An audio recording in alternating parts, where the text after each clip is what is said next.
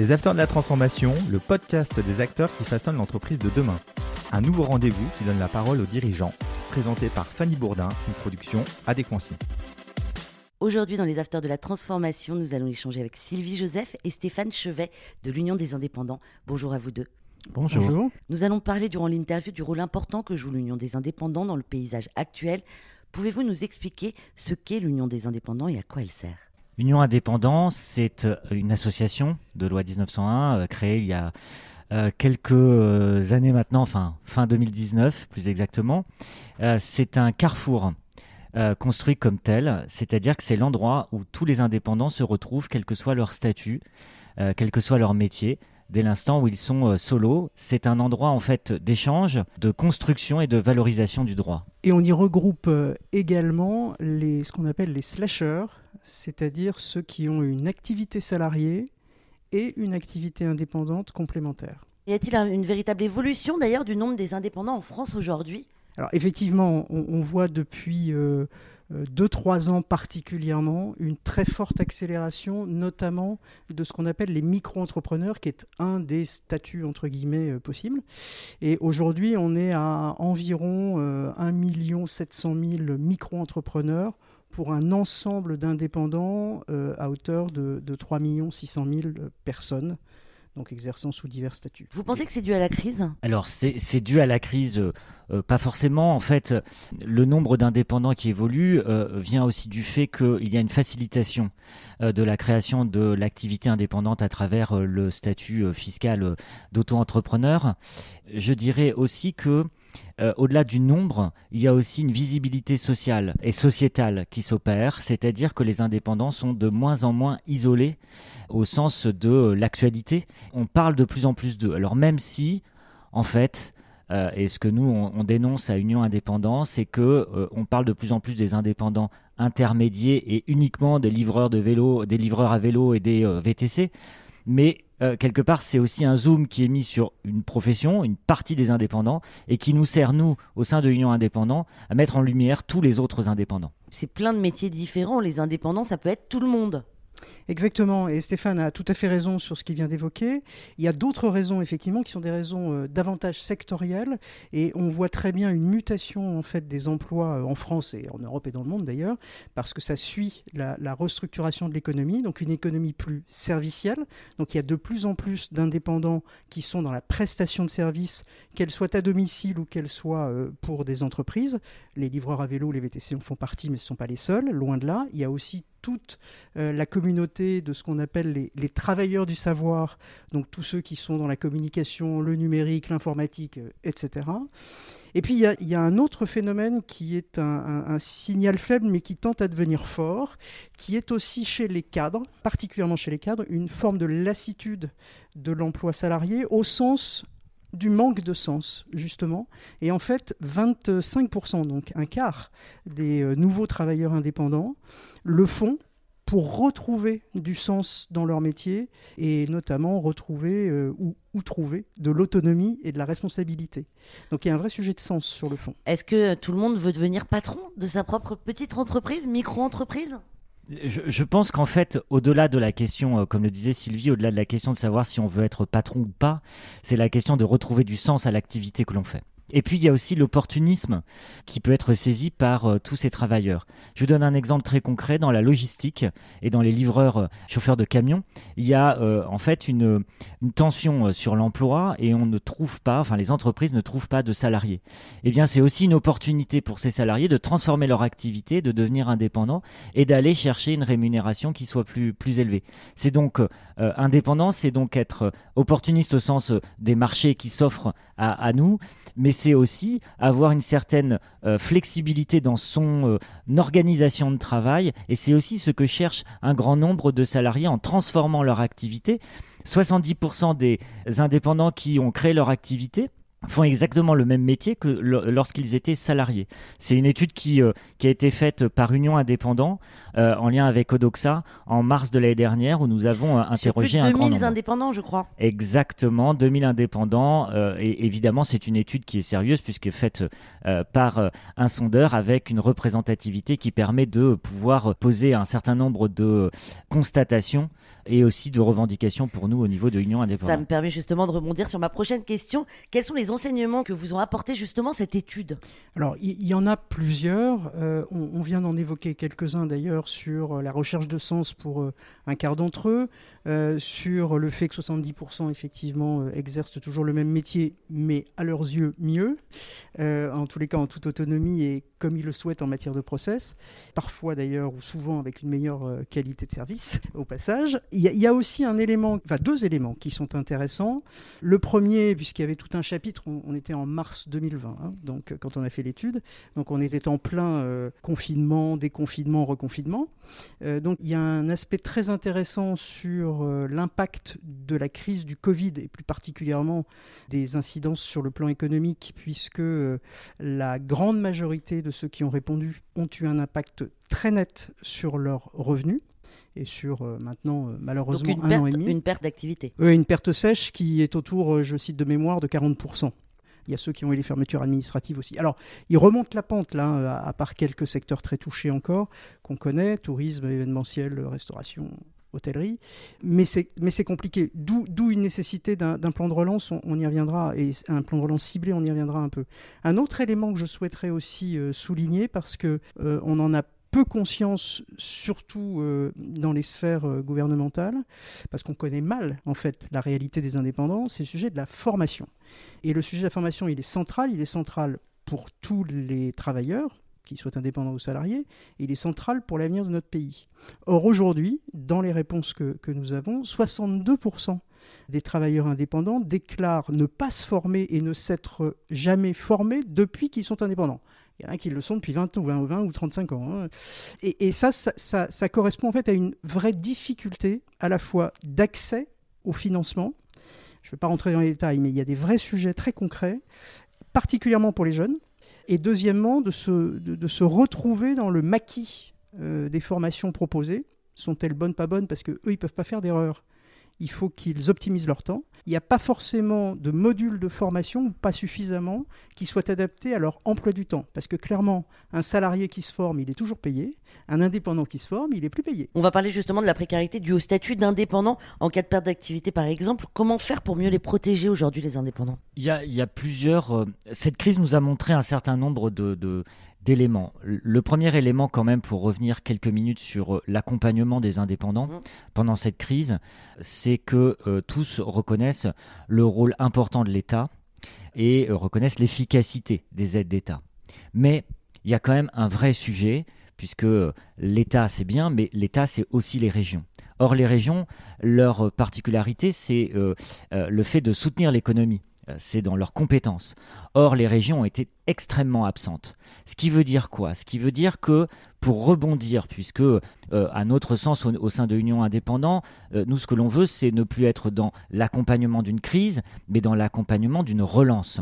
Et donc, ça veut dire que tous les acteurs doivent être au rendez-vous. Dans ces acteurs, il y a donc les régions, avec des euh, vrais ciblages sectoriels, de façon à pouvoir regarder dans chaque secteur comment lancer, relancer la machine, et pas forcément en zoomant sur les indépendants. Les indépendants font partie d'un environnement économique, au même titre que les autres entreprises, au même titre que les salariés, etc.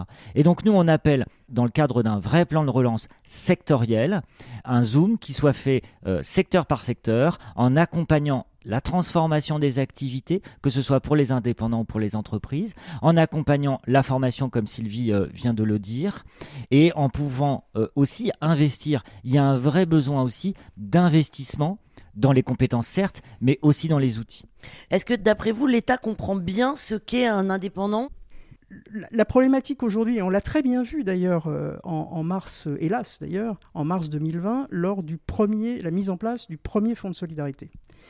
Il se trouve que à l'époque, ça a été rattrapé évidemment et corrigé, mais à l'époque, pour pouvoir être éligible en tant qu'indépendant au fonds de solidarité, il fallait avoir au moins un salarié. on effaçait complètement les plus de 3 millions d'emplois qui sont effectivement des, des, solos, des entrepreneurs solos, euh, et qui euh, apportent au PIB une, euh, un impact certain. Donc clairement, il y a un sujet de, de, méconnaissance, et ça s'est accentué aussi par le fait que sont autour de la table avec le, gouvernement et les pouvoirs publics, dans le dialogue social et, dans ces sujets de discussion d'agenda social et économique, à la fois, et c'est bien normal, les représentants syndicaux des salariés, voilà, donc ils défendent les salariés, on ne peut pas leur reprocher, au contraire. Et puis en face, le patronat. Et le patronat, eh bien, il défend principalement et prioritairement, y compris la CPME et l'UDP, les entreprises qui ont quelques salariés. Donc ce sont des TPE, certes, mais des TPE, ça va de, 0 à 11 salariés. Et donc le problème, c'est qu'on oublie complètement euh, les, les, solos, et ils ont besoin aujourd'hui et encore plus demain d'être très clairement représentés, et ils ont besoin d'avoir leur voix portée et fortement portée. Alors est-ce qu'il y a des actions justement mises en place par l'Union des indépendants? Alors il y a plusieurs actions. La première, euh, c'est euh, de répondre présent lorsque euh, l'État organise des rencontres, notamment je pense aux différentes missions qui ont eu lieu, la mission Froin et puis qui a donné lieu ensuite aux missions Metling, etc., qui en fait, l'objectif est d'organiser pour l'État le dialogue social chez les indépendants. Le seul problème, c'est que, comme d'habitude, en fait, l'État regarde ce que la société où les journalistes regardent le plus. Je dis ça avec un grand sourire. C'est-à-dire que, en fait, nous, ce que l'on, que appelle de nos voeux, c'est une représentation réelle de tous les indépendants, c'est-à-dire les 3,6 millions. Or là, ce qui s'est passé, c'est qu'on organise, on commence à construire la représentativité pour les livreurs à vélo et les VTC, c'est-à-dire un petit bout des indépendants.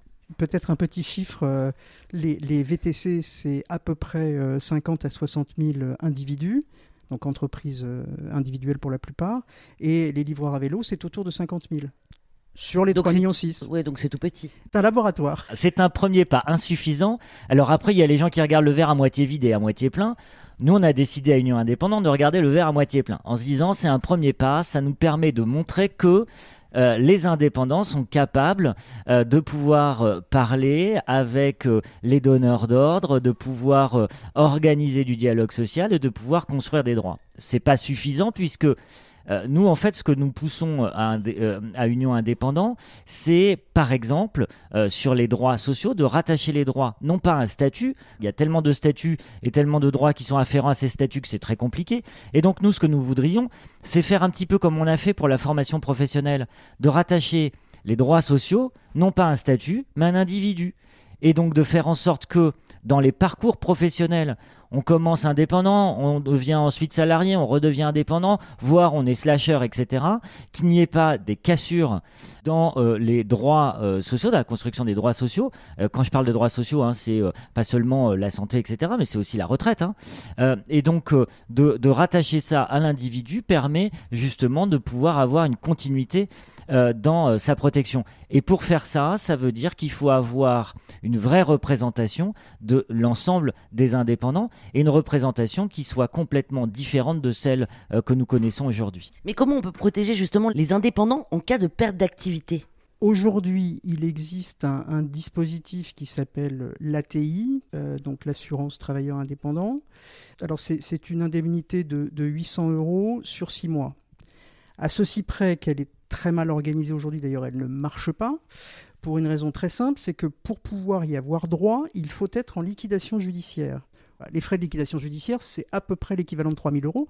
Et quand vous faites 6 fois 800, ça fait à peu près la même chose. Et en plus, vous êtes fiché en rouge quand vous êtes en liquidation judiciaire. Banque de France. Banque de France, etc. etc. Et c'est pas franchement encourageant pour recommencer. Parce que la plupart des entrepreneurs n'ont pas envie de redevenir euh, salariés. 92% veulent rester indépendants. Par contre, ils veulent pouvoir, éventuellement, quand ça se présente, rebondir. Typiquement, ce qui s'est passé lors de la, du Covid et de la mise en place du Fonds de solidarité, très intéressant. Et ça leur a permis effectivement de tenir à la fois avec les 1500 euros, voire un peu plus pour, euh, pour certains en fonction du chiffre d'affaires, et puis euh, le gel des, cotisations, euh, voire éventuellement les prêts garantis, même si c'est une population qui, y accède très difficilement. Mais ça, ça a permis effectivement de tenir, d'éviter le pire et de se préparer à rebondir. Que les indépendants ont beaucoup utilisé les fonds de solidarité? Ils l'ont utilisé selon l'étude Odoxa que nous avons, mais qui corrobore d'autres chiffres, à peu près à, 50% finalement relativement moins que euh, les grosses entreprises. Mais juste pour revenir sur, euh, sur le sujet euh, de l'ATI, en fait, derrière tout ça, il y a la question d'une sorte de Big Bang social, de revenir à l'esprit de 45, de 1945. ça veut dire quoi? Ça veut dire qu'il faut remettre à plat l'intégralité des systèmes euh, de protection sociale pour pouvoir euh, finalement repenser en fonction du changement sociétal. Il y a encore quelques années, dans les années 60, un indépendant, c'était un artisan, en règle générale. Il se faisait donc, en gros, sa retraite, sa protection avec son fonds de commerce, voire en achetant de l'immobilier, en achetant son magasin, etc. Puis il revendait son magasin et son fonds de commerce, etc. etc. Aujourd'hui, l'indépendance, c'est plus ça notamment avec les professions du savoir. C'est-à-dire que le fonds de commerce, c'est son cerveau. Et on va pas le vendre, à moins de développer l'IA. Bon, mais ça, c'est autre chose. Et donc, ça veut dire qu'il faut intégralement repenser le système. Mais repenser le système, c'est pas juste entre nous, entre indépendants. Repenser le système, c'est avec tout le monde. L'État, évidemment, les organisations euh, syndicales représentant euh, les euh, salariés, les organisations patronales, une vraie représentation des indépendants. Et une fois que tout ça sera fait et qu'on sera tous autour d'une table, repenser l'intégralité du système. Du coup, les indépendants pourront faire des crédits. Très grosse difficulté pour l'accès au logement, que ce soit en location ou à l'achat même si vous gagnez très bien votre vie. Parce qu'un banquier, curieusement d'ailleurs, a du mal à lire euh, trois bilans euh, d'un auto-entrepreneur euh, ou d'un gérant non salarié de SASU, enfin un, président de SASU ou un gérant de IRL, et il valorise le bulletin de paie. Donc il y a toujours un problème d'image. Oui, et, dans l'étude, pour, pour, rebondir sur ce que dit Sylvie, dans l'étude Odoxa que nous avions fait, faite avec Union Indépendant, la défiance vis-à-vis des banques, des indépendants que nous avons interrogés, en fait, ils sont à peu près 34% de mémoire à avoir euh, euh, jugé positivement l'action de leur banque. C'est catastrophique pour les acteurs bancaires et s'ils ne se réveillent pas, ils vont se faire déborder, voire, excusez-moi du terme, bouffer euh, par les néobanques. Si jamais il y a des banquiers qui écoutent, réveillez-vous les gars parce que, et les filles parce que sinon vous êtes morts. Parce que les indépendants, c'est quand même une grosse part de marché finalement. C'est une grosse part de marché. Ce sont des individus qui gagnent bien leur vie pour un certain nombre, pour un grand nombre, qui consomment, qui euh, aimeraient euh, pouvoir euh, s'endetter à titre personnel et professionnel. Si les banques laissent de côté tout ce pan économique, c'est juste pas bon en fait. Une dernière question qui fâche un peu. Comment éviter le délai de marchandage du client unique? Je pense que vous connaissez un peu tous ce, ce, concept. Quand on est indépendant, quel est le cadre contractuel et les risques encourus par les entreprises et les indépendants? Alors, le, cadre contractuel vu de l'entrepreneur, vu, vu, de l'indépendant, c'est effectivement d'avoir, et ça ce sont les règles URSAF et fiscales, au moins deux clients.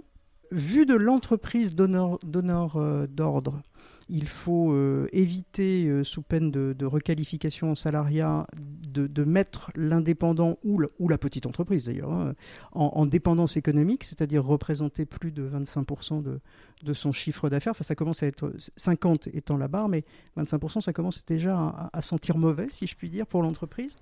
Donc, modulo ces règles-là, euh, qui sont finalement assez simples, il, faut un, peu de jugement et un peu de précaution. Ça veut dire aussi pour l'entrepreneur de savoir euh, développer son business.